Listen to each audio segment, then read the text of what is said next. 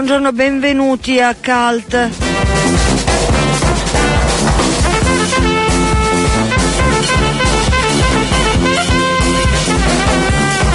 CALT, la trasmissione culturale che eh, per tutta l'estate vi tiene compagnia dalle 10.35 circa alle 12.30.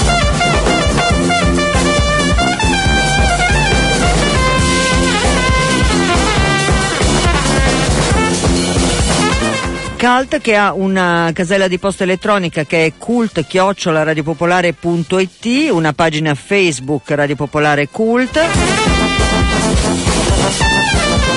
La ritrovate in podcast nel pomeriggio passando dal sito di Radio Popolare.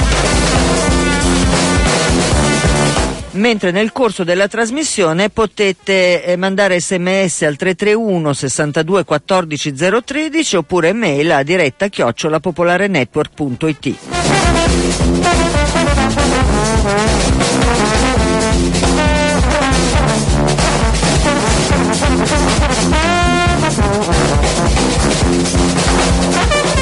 Vi ricordo che anche oggi l'appuntamento con Mostra del Cinema di Venezia è intorno alle 11.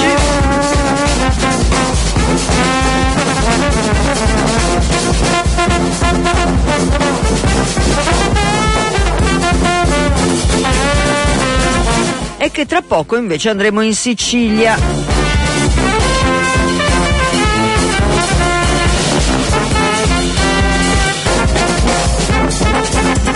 Allora, giusto un momento per collegarci per l'appunto con la Sicilia e intanto facciamo così. Será che andam sospirando pelas alcovas, che andam sussurrando inverso todos os destinos irão se encontrar, e mesmo Padre Eterno era il 7 di agosto e noi qui da Calt avevamo in collegamento Filippo Nicosia. Filippo Nicosia forse eh, nel corso di questo mese avete imparato a conoscerla perché eh, molto si è parlato della sua iniziativa. Beh, insomma, Filippo Nicosia ha caricato il suo pulmino d'epoca, diciamo così, eh, di libri, di libri di piccole eh, case editrici e, e si è messo in viaggio per la la Sicilia eh, facendo tappa eh, in tanti luoghi. Buongiorno Filippo Nicosia. Buongiorno. Buongiorno. E, e oggi ci sentiamo, ci sentiamo, grazie per avermi richiamato. Eh, eh, beh, perché io mi ero abbastanza entusiasmata di questa tua iniziativa e, e siccome siamo arrivati quasi alla fine del giro, volevo un po' eh, fare con te, la, così, non dico il bilancio, ma insomma quasi un po' il, il racconto dopo. Noi l'avevamo immaginato prima. Eh, sì. Senti Filippo, di in brevissime parole però eh, il tuo progetto qual era? Perché io l'ho accennato, ma sei tu quello che lo può uh, riassumere meglio. Sì, diciamo che eh, l'idea era quella di portare i libri dove i libri non erano, cioè nelle piazze o nei paesi in cui non ci fossero librerie, eh, anche se poi abbiamo toccato anche in realtà qualche paese in cui le librerie c'erano, ma con cui abbiamo stretto comunque dei buoni rapporti. Eh, quindi mettere i libri al centro della piazza, mettere i libri molto, molto in vista, leggere pubblicamente, perché una, la lettura è un una, una, cosa in cui io credo moltissimo è, è vedere che, che, effetto, che, vedere di nascosto l'effetto che fa. esatto, eh, quella diciamo, bellissima. Eh. Dato, che le, dato, che la Sicilia è una regione in cui comunque non si legge moltissimo, secondo i dati Istat, ma non è tanto quello, io sono convinto che non ci fossero i libri, che i libri non sono al centro del discorso, del discorso pubblico, delle relazioni fra le persone, possono essere un mezzo possono essere un modo perché, no, perché, perché, che, una cosa che avvicina le persone, che, che, o comunque gli fa provare qualcosa di piacevole eh, come certo. permesso dalla lettura e quindi ho detto lo faccio, prendo il furgone, lo carico e via. No, e quindi eh, sei, partito da, sei, partito il 9 agosto da Torrefaro in provincia di Messina esatto. e, e, poi adesso ti trovi invece a... Mm, a Cerami, sono, sono a Cerami nell'Ennese insieme a un'associazione che si chiama la Compagnia degli Asini, adesso ci spostiamo verso Troina poi Gagliano e poi stasera siamo a Nicosia. Ecco, quindi tanto per dare un'idea di che tipo di eh, tour eh, ti fai di giorno in sì, giorno. tutte le province, ho toccato tutte le province, piccoli paesi e insomma appunto ieri è stata una giornata particolarmente faticosa per esempio perché ero alli, eravamo all'Icata ieri sera, ieri notte e ho dovuto fare una tappa intermedia a Santa Caterina, di, a Santa Caterina Villarmosa che è sempre vicino Caltanissetta dove mi sono fermato la notte per rifare 80 km stamattina, quindi altre tre ore e mezza, eh. perché noi andiamo pianissimo. Eh certo, del resto eh, questo è però... il titolo del, dell'iniziativa, no? Pianissimo. Sì, sì è questo. ha trovato un sacco di amici, l'officina, l'officina di, di Santa Caterina Villarmosa è eh, ieri notte mi hanno atteso fino, fino all'ora tarda e che li ringrazio tantissimo perché mi hanno sfidato così anche all'ultimo minuto eh, ho incontrato delle persone fantastiche in questo giro, l'arricchimento è più mio che... che... Senti, eh, no, io penso che sia sempre un po' reciproco. Senti una cosa, ma allora, eh, tu sei partito con il tuo programma di base, che era quello di andare in alcuni posti, eccetera, ma nel corso di questo tuo viaggio di quasi un mese eh, si sono arricchiti per la strada? Il, il programma si è infittito anche per la strada o è rimasto sostanzialmente sostanzialmente quello che avevi programmato? È rimasto, è rimasto fissato, diciamo era, era, fisso prima di partire, quindi, eh, ma erano solo, erano solo, nomi, erano solo paesi. Sì, sì. il viaggio non era, non era pieno, non, non, conoscevo nessuna delle realtà che andavo a toccare perché ci univamo sulla base di questa idea e non sulla base di una conoscenza. Certo. E devo dire che questa cosa è stata la forza del, ogni, del, del progetto, perché ogni realtà ha poi messo in gioco se stessa, le proprie capacità di organizzazione, la propria capacità di coinvolgimento. E Pianissimo è stato, e quindi Pianissimo è, non era l'unico protagonista di questo viaggio, ma era come dire un supporto, un, un, sì, un, un aiuto perché magari queste realtà potessero sviluppare un, loro ed esprimersi in quel nel modo in cui sapevano farlo nel loro, nel loro territorio. Insomma, come eh. una, una, una, boccata di ossigeno anche per loro, insomma, una forma di eh, sì, visibilità sì, o di consapevolezza diversa forse. Sì, perché l'entusiasmo con, con la quale ci hanno accolto molti, molti posti, quasi tutti, fa, cioè, fa, fa, ci, mi fa dire che eh, appunto non as- quasi non aspettavano altro, quasi non aspettavano che un pretesto per poter eh, no, per poter leggere, per poter per, per ehm, andare fuori, eh, già loro fanno, già tutte queste realtà fanno un lavoro straordinario giorno per giorno, immagino e ne sono, ne sono convinto, però pianissimo diciamo, le ha in qualche modo stimolato,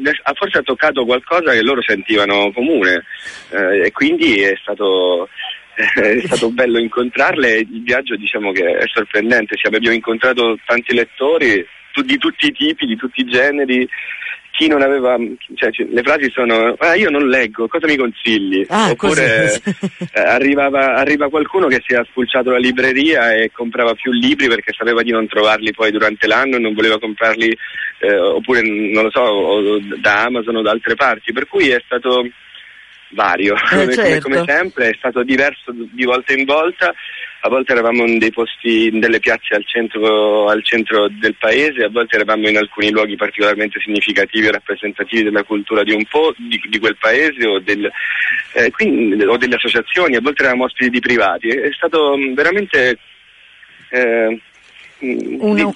bello, bello, inaspettato. Senti eh, Filippo Nicosia, eh, volevo chiederti un, una, ancora una cosa, poi ti lascio perché appunto eh, hai una giornata molto impegnativa come ci hai detto, tre tappe eh, sì. in, in, pochi, in, poche ore diciamo così. Ehm, volevo chiederti, ma eh, c'è stato eh, invece, lo, lo, possiamo dire, lo, lo esponiamo un po' al pubblico ludibrio, c'è stato un posto invece dove hai sentito il freddo intorno a te? Sì, qualche posto l'ho sentito. Diciamo che mm, non da parte del, de, de, de, delle persone che ci ospitavano, però in qualche luogo sì, forse un, diciamo, un'accoglienza più fredda l'abbiamo avuta ad Alcamo probabilmente e, eh, sì, e poi no, in poche altre parti, insomma, per il resto, ma, ma non possiamo lamentarci, cioè, non abbiamo neanche la presunzione di dire siccome stiamo facendo questa cosa allora tutti dove, dovete accorrere o ascoltare. Eh, a me faceva piacere anche per un solo lettore, l'ho, l'ho detto fin dall'inizio, anche per una sola persona in un posto in cui andavo, di, di passare e di, di, di, di, parlare. Quindi sì, però se devo, se devo scegliere la tappa che, che, mi ha meno convinto, ecco, diciamo, che, nella quale abbiamo sentito di essere stati meno efficaci, sì. cioè di non, non, essere riusciti nemmeno a parlare, mm. eh, nemmeno de, a, a, a, cercare di, dire quello che stavamo facendo Allora sì, quella è Alcamo. Alcamo è stata dura, ho capito. Sì. Senti, senti, una cosa, eh, ti, ha, ti, ha, stupito, perché io ho visto pagine di giornali, servizi, eccetera, ti ha stupito l'interesse che ha suscitato sui media questa iniziativa o un po' te l'aspettavi? No, mi è stupito moltissimo. mi è stupito moltissimo appunto io pensavo fosse un'idea stupida, eh, però era proprio per questo che la facevo, nel senso che mi sembrava un'idea stupida e ho detto se sei stupida allora fa per me. Eh, e poi invece eh, non è, cioè, mh, mm, qual, qualcosa di forse di autentico. Noi in realtà non abbiamo fatto neanche, nemmeno, nemmeno, un minimo di ufficio stampa, sì abbiamo fatto il comunicato, il sito e il blog, ma non è che abbiamo sì, sì, sì, certo, venuti a cercarci, sì, quindi è stato in qualche modo sì, sorprendente. Io non pensavo che un'idea così semplice, così fattibile, organizzata in 4 e 4 potesse non solo avere comunque l'accoglienza che ha avuto però lo sai, sulla Sicilia ci punto. Eh, eh certo. Senti... Secondo me, in cui secondo me c'è ancora tanto da fare, ci sono un sacco di persone che hanno voglia di fare. Ma io sulla stampa no, quello non me l'aspettavo, eh, però mi fa, mi, fa, mi fa felice perché spero che anche il mondo dell'editoria eh, cerchi di considerare dei, dei terreni come terreni di cultura e di cultura anche i posti un po' più piccoli, anche perché si stanno svuotando le città, è sempre più difficile vivere, le persone cercano di, di di tornare anche, no? di, di, di, vivere una vita più dignitosa anche fuori dai grandi centri, pensare sempre solo di inseppare lì dove già no? eh, a volte può portare al collasso. Quindi no? forse bisogna considerare un sistema più, più largo, di diffusione più ampia, di, di, per esempio del libro. Certo. Senti, eh, la linea sta peggiorando, quindi vuol dire che devo proprio salutarti, però ti devo fare la domanda più scema dell'universo ed è, ma c'è stato un bestseller, c'è il libro che ha, così, che ha incontrato di più nel... nel... È quello che ho finito prima, ho finito Gramsci, ho finito le, le fiabe di Gramsci subito eh, poi ho finito anche dei, avevo dei pacchetti, quindi Gramsci è il best seller sicuramente. Ah. Gramsci e Fitzgerald, ecco, posso dire, un sono un po' diversi da loro, però questi due sono gli autori che sono andati più. Ah, quindi eh, Gramsci però, eh, un libro specifico hai detto? Quale, le, fiabe, ah, le, le fiabe, fiabe di Gramsci. Ecco.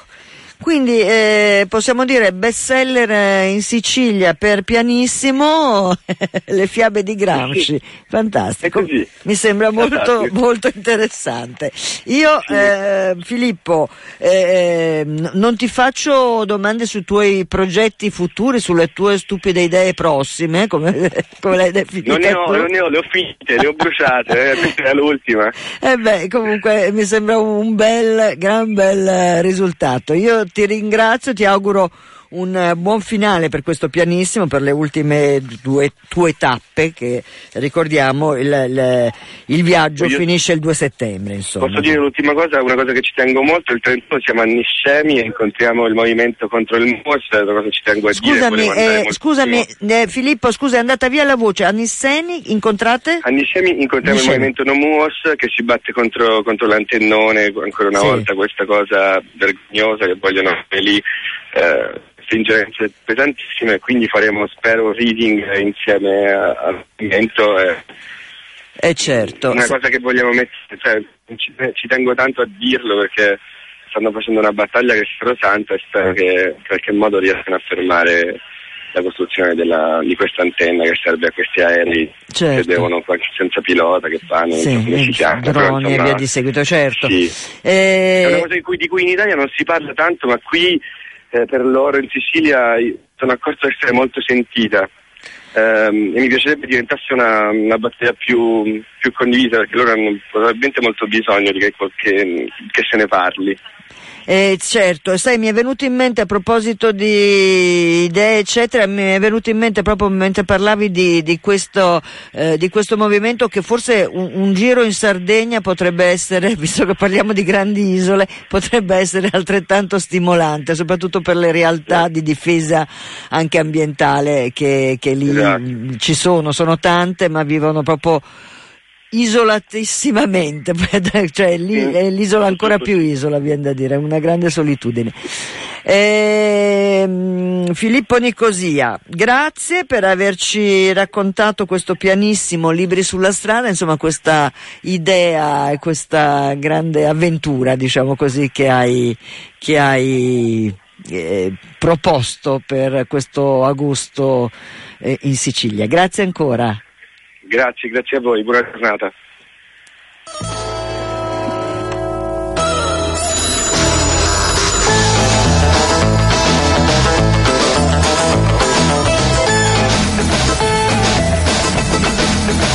Eh sì, perché mi piaceva, mi piaceva, mi è piaciuto tanto quando il, il, il furgoncino è partito, eh, sentire, e, ed ero davvero curiosa eh, così di, di capire com'era andata, com'era andata questa, questo tour distribuendo libri.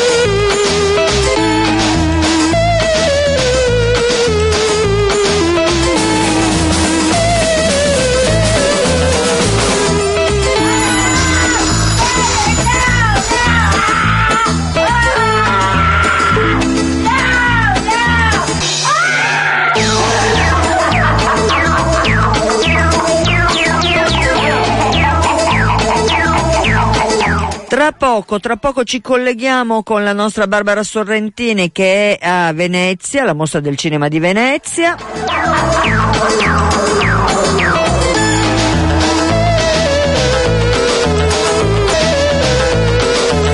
Tanto fatemi dire che più tardi invece parleremo del Festival della Mente che sta per aprire i battenti.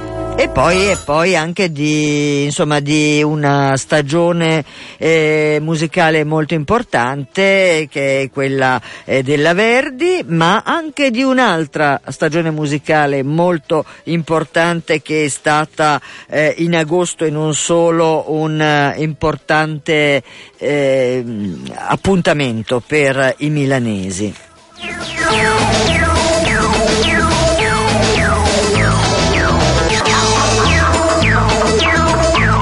Mentre aspettiamo un attimo per collegarci con Barbara Sorrentini che si sta uh, sistemando lì nel suo studio mobile a Venezia, vi dico soltanto perché mi piace molto raccontarvi quelli che raccontano il cielo, eh, che oggi al planetario di Corso Venezia 57 alle 18.30 c'è una, una um, conferenza di Gianluca Ranzini con il cielo stellato, mentre questa sera alle 21 sono 300 miliardi di stelle con Mauro Arpino al planetario per l'appunto di eh, Corso Venezia eh, 57. Ora eh, io penso che il tempo per collegarci con Barbara sia arrivato, ma ma eh, siccome ieri non l'avevo ancora individuato lo stacco sigla per introdurla, adesso ce l'ho pronto ed è qua.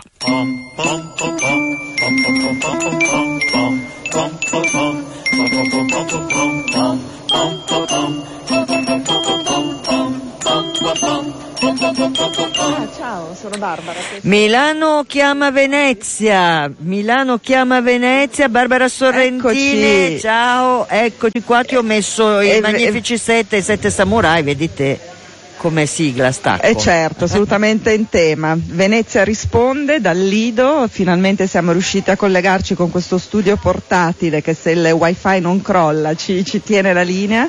Eh, lo dice Giacoli per dovere di cronaca che ieri è, collos- è collassato il wifi in tutta il- tutto il Lido per cui è così. Intanto tu mi senti bene? Ti sento bene, stai tranquilla e n- come sai Va io non, in- non interloquisco molto perché c'è il discorso del ritardo, eh, del piccolo ritardo di voci, quindi par- lascio a te la linea, diciamo Benissimo. così.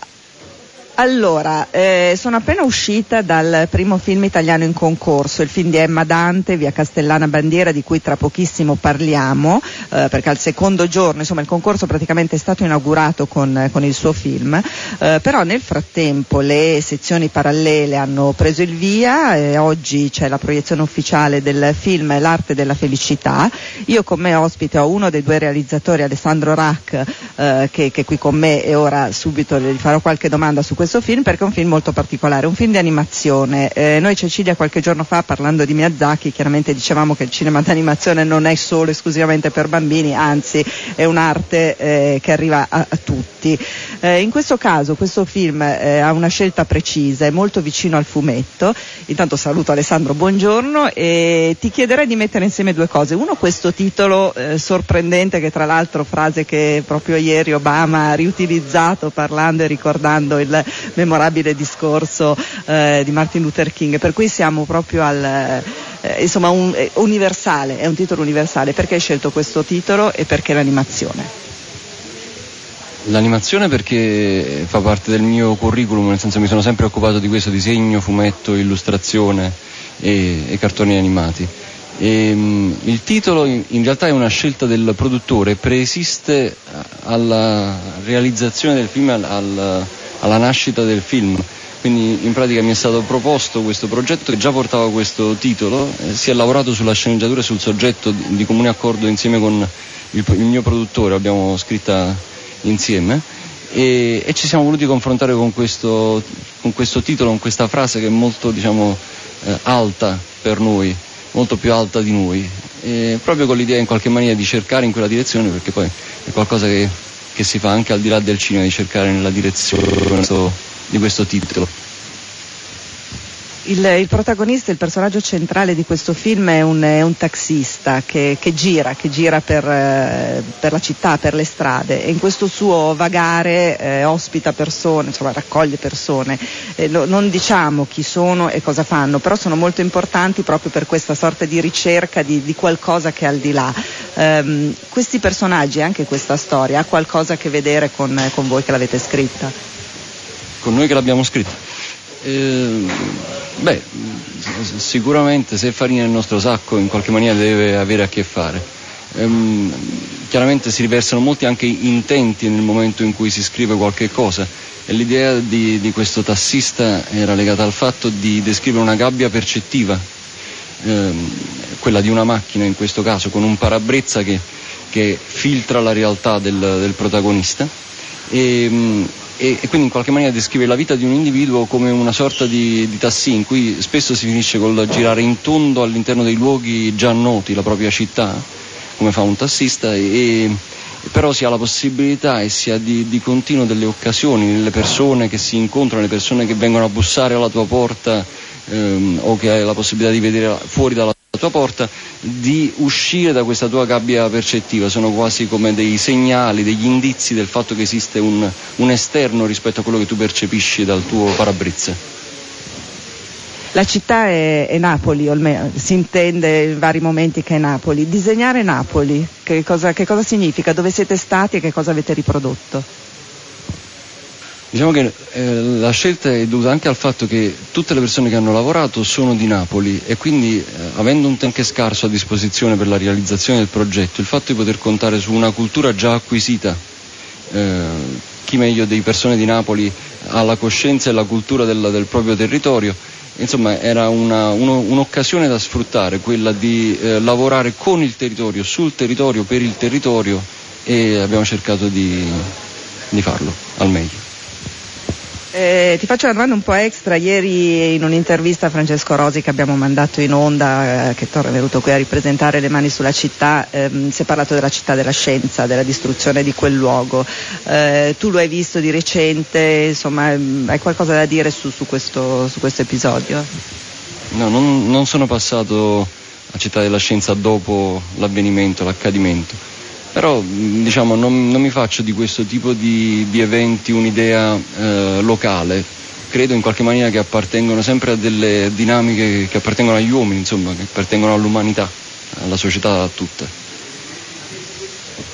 Settimana della critica, non abbiamo detto, questo film aprirà appunto la sezione Settimana della critica, che cosa succederà dopo di questo film? Una distribuzione dove lo potremo vedere?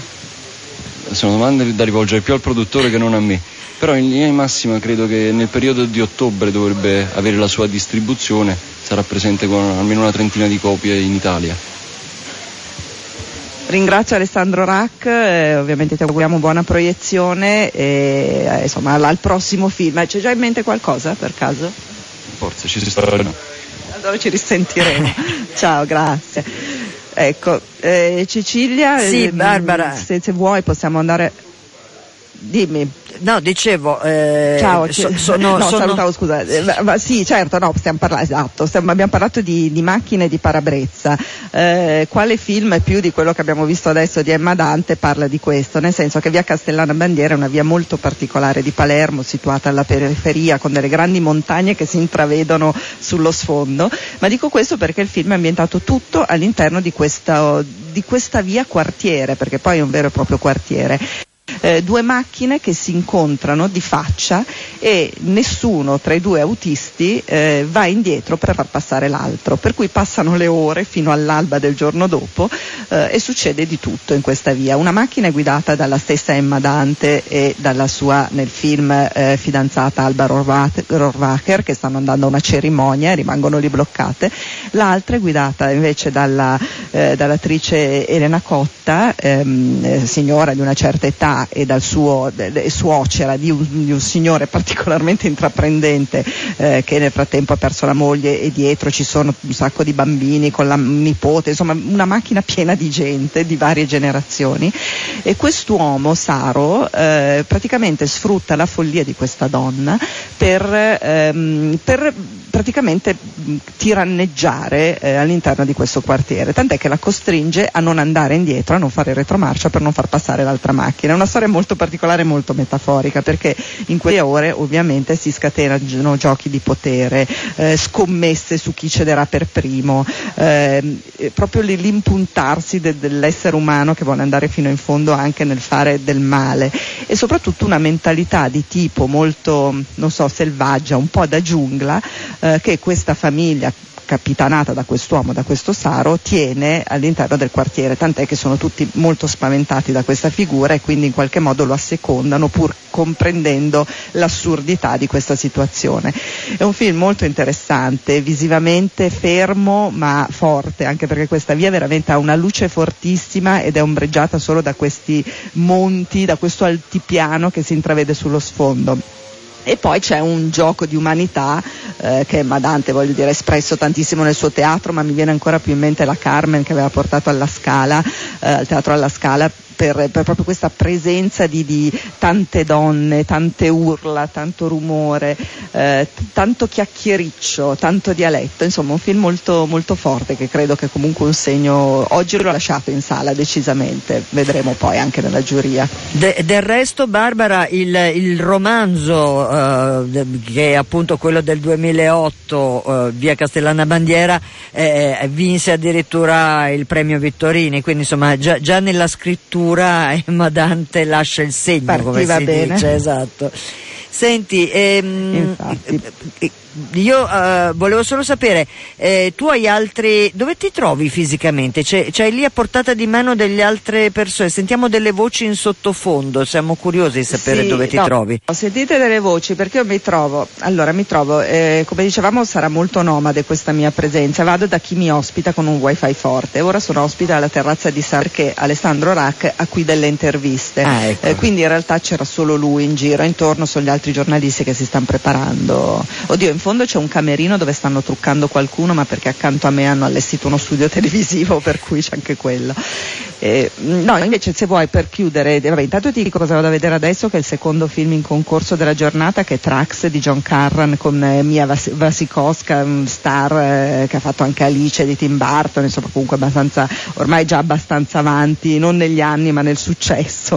E, e poi eh, aggiungo solo una cosa sul film di Orizzonti che ho visto ieri sera, che si chiama eh, Wolf's Kinder, eh, un film tedesco con tutto il rigore tedesco che ci si possa immaginare, è la storia di un gruppo di bambini che alla fine della seconda guerra mondiale si ritrovano a vagare tra i boschi, eh, abbandona- non abbandonati, insomma orfani, rimasti orfani, hanno perso tutti e si ritrovano una sorta di resistenza eh, partigiana di, di, ragazzini, perché comunque in realtà ancora ci sono dei rigurgiti, devono sfuggire in ogni caso agli, occupa- agli occupatori nazisti e, e, diventano selvaggi perché vivendo tra la foresta so- cioè, è una lotta per la sopravvivenza, cercano cibo, cercano calore, cercano anche affetto tra di loro. È un film molto forte, eh, molto lento, molto rigoroso, però insomma storie che naturalmente in qualche modo appartengono al, a quell'epoca.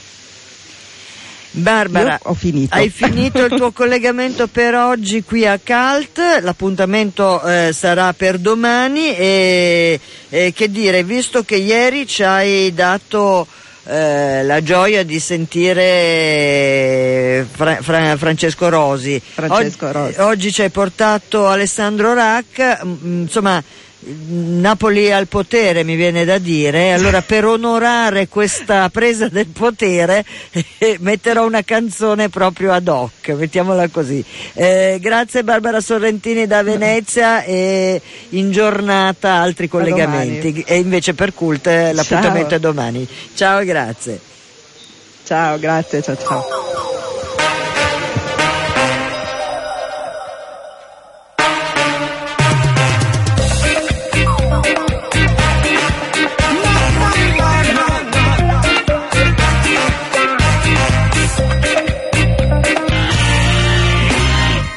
E questo era per eh, ironicamente commentare questi due collegamenti eh, da Venezia dove insomma eh, per, per, combinazione proprio due napoletani abbiamo avuto in, in collegamento. Ma un po' quasi per par condicio eh, adesso parliamo di un'altra cosa, parliamo di una mostra che probabilmente i più appassionati di voi hanno già visto ma eh, vale la pena ricordare visto che la si può vedere fino all'8 settembre, è una mostra che è a Palazzo Reale e si chiama Quelli che Milan Inter 63, la leggenda del mago e del paron. È una mostra eh, che ha delle bellissime fotografie d'epoca, che racconta la Milano degli anni 60 e i suoi personaggi.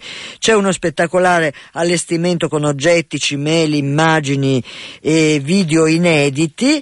Eh, la carriera è quella dei due grandi allenatori, il Nereo Rocco del Milan e Elenio Herrera dell'Inter, che eh, portarono eh, Milano ai vertici del calcio europeo. Naturalmente quello che vi propongo è un servizio proprio su questa mostra e a curarlo è stato Claudio Agostoni eh, che insomma di calcio mastica.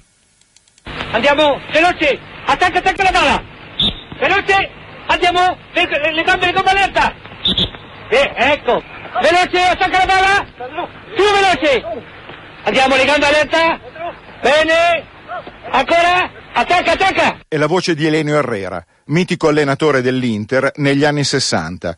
Formalmente sono lui e Nereo Rocco, il suo collega che negli stessi anni sedeva sulla panchina del Milan, i protagonisti di quelli che Milan Inter 63, una mostra aperta sino all'8 settembre al Palazzo Reale di Milano.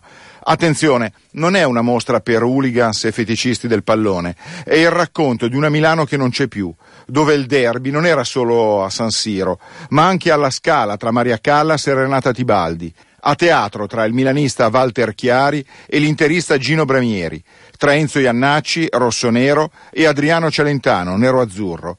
Una Milano che alla mostra è raccontata tramite vecchi filmati in bianco e nero della RAI dallo scrittore Aldo Bianciardi e da fini umoristi come Roberto Marchesi e Franca Valeri. Anche quello dello sport era un altro mondo. Non esistevano ingaggi miliardari. La disciplina e la fatica creavano eroi venuti dal nulla e l'Italia era un paese che nello sport trovava unità e coraggio. Un mondo fatto di gente come Tagnin, un uomo il cui nome ancora oggi è irrimediabilmente prigioniero di una vecchia filastrocca. Sarti, Burnic, Facchetti, Tagnin, Guarneri Picchi. O come Giovanni Lodetti, uno che dopo il professionismo cambiò nome per giocare sui prati di periferia. Uomini di sentimenti profondi, fatica, fortezza, sfortuna, roba semplice e terribile, da Omero. E personaggi dell'Iliade potrebbero essere anche Nereo Rocco ed Elenio Herrera, triestino, semplice e diretto il primo, una sorta di personaggio rustico della commedia dell'arte.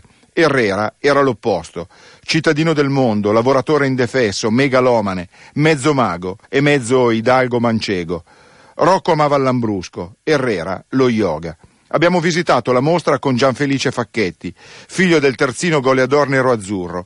Gli abbiamo chiesto come è stato possibile che tra due persone, Herrera e suo padre, così diverse culturalmente, fosse nato un legame umano inscindibile. Tante volte siamo dire, attirati da, da, da, qualcosa che è molto diverso da noi, forse non c'era niente di più diverso della figura di Herrera da quelle che aveva incontrato dire, nei suoi primi passi sportivi. Mio padre è cresciuto in un paese della provincia così, della, della, bassa della provincia di Bergamo, per cui tra i primi allenatori, educatori, comunque tutte figure abbastanza molto così semplici ma anche con, con delle forti tinte locali. Invece Herrera era un uomo veramente internazionale, già solo per, per, la sua biografia, dove era nato, dove era cresciuto in posti completamente diversi, per tutte le lingue che parlava, e per tutte le conoscenze che aveva era sicuramente qualcosa di assolutamente coinvolgente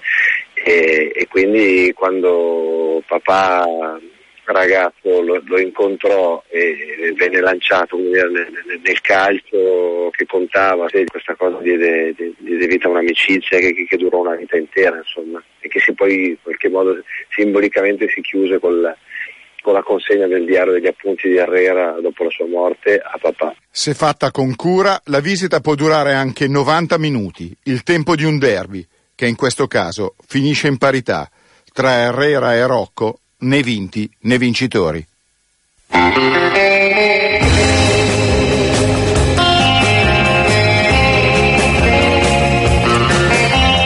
Ed era Claudio Agostoni sulla mostra ancora aperta fino all'8 di settembre a Palazzo Reale qui a Milano, quelli che Milan e Inter 63, la leggenda del mago e del Paron.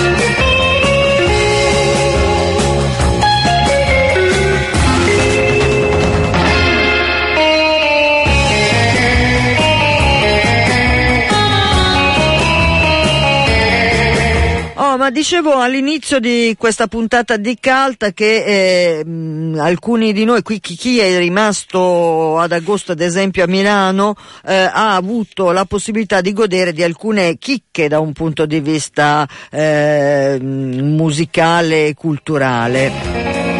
Sicuramente, sicuramente. La settima edizione del Festival internazionale di musica antica Milano Arte e Musica eh, è stata una di queste occasioni di eh, come dire, godimento per eh, gli amanti della musica, mi viene da dire della musica perché non c'è eh, questione di definizione antica, moderna eh, o, o, cose di questo tipo. Allora, eh, questa sera c'è il concerto conclusivo di questa rassegna molto interessante che peraltro si è svolta in luoghi bellissimi eh, e così accade anche questa sera. Eh, questa sera sarà la Basilica di Santa Maria della Passione eh, e sarà il Clare College, College eh, Church di Cambridge con direttore Graham Ross eh, e con la sua ehm, eh, orchestra eh, barocca eh, europea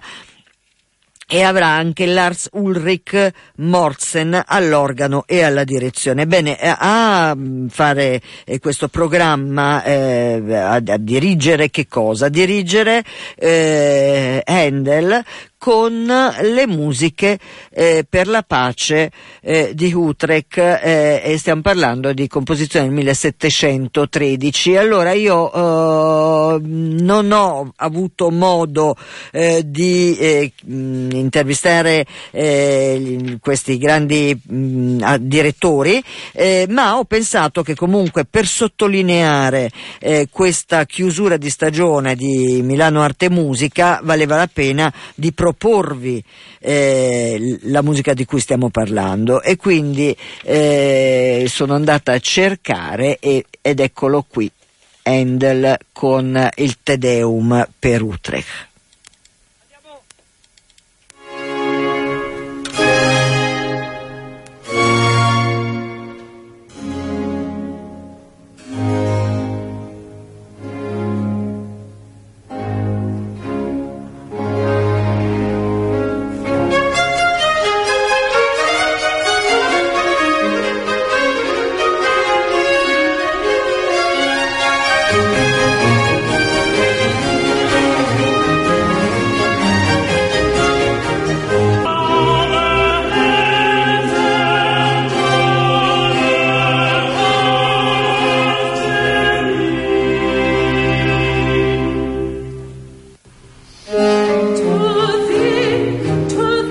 Quindi, e quindi, questa sera chiudere la bella rassegna, il bel Festival internazionale di musica antica Milano Arte Musica, la sua settima edizione.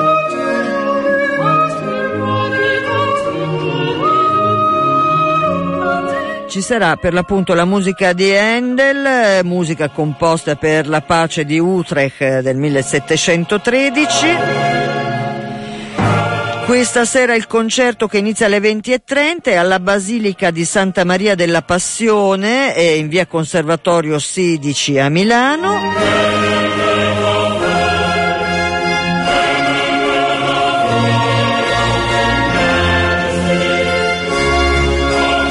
Il biglietto costa 10 euro, ma direi proprio che ne vale la pena.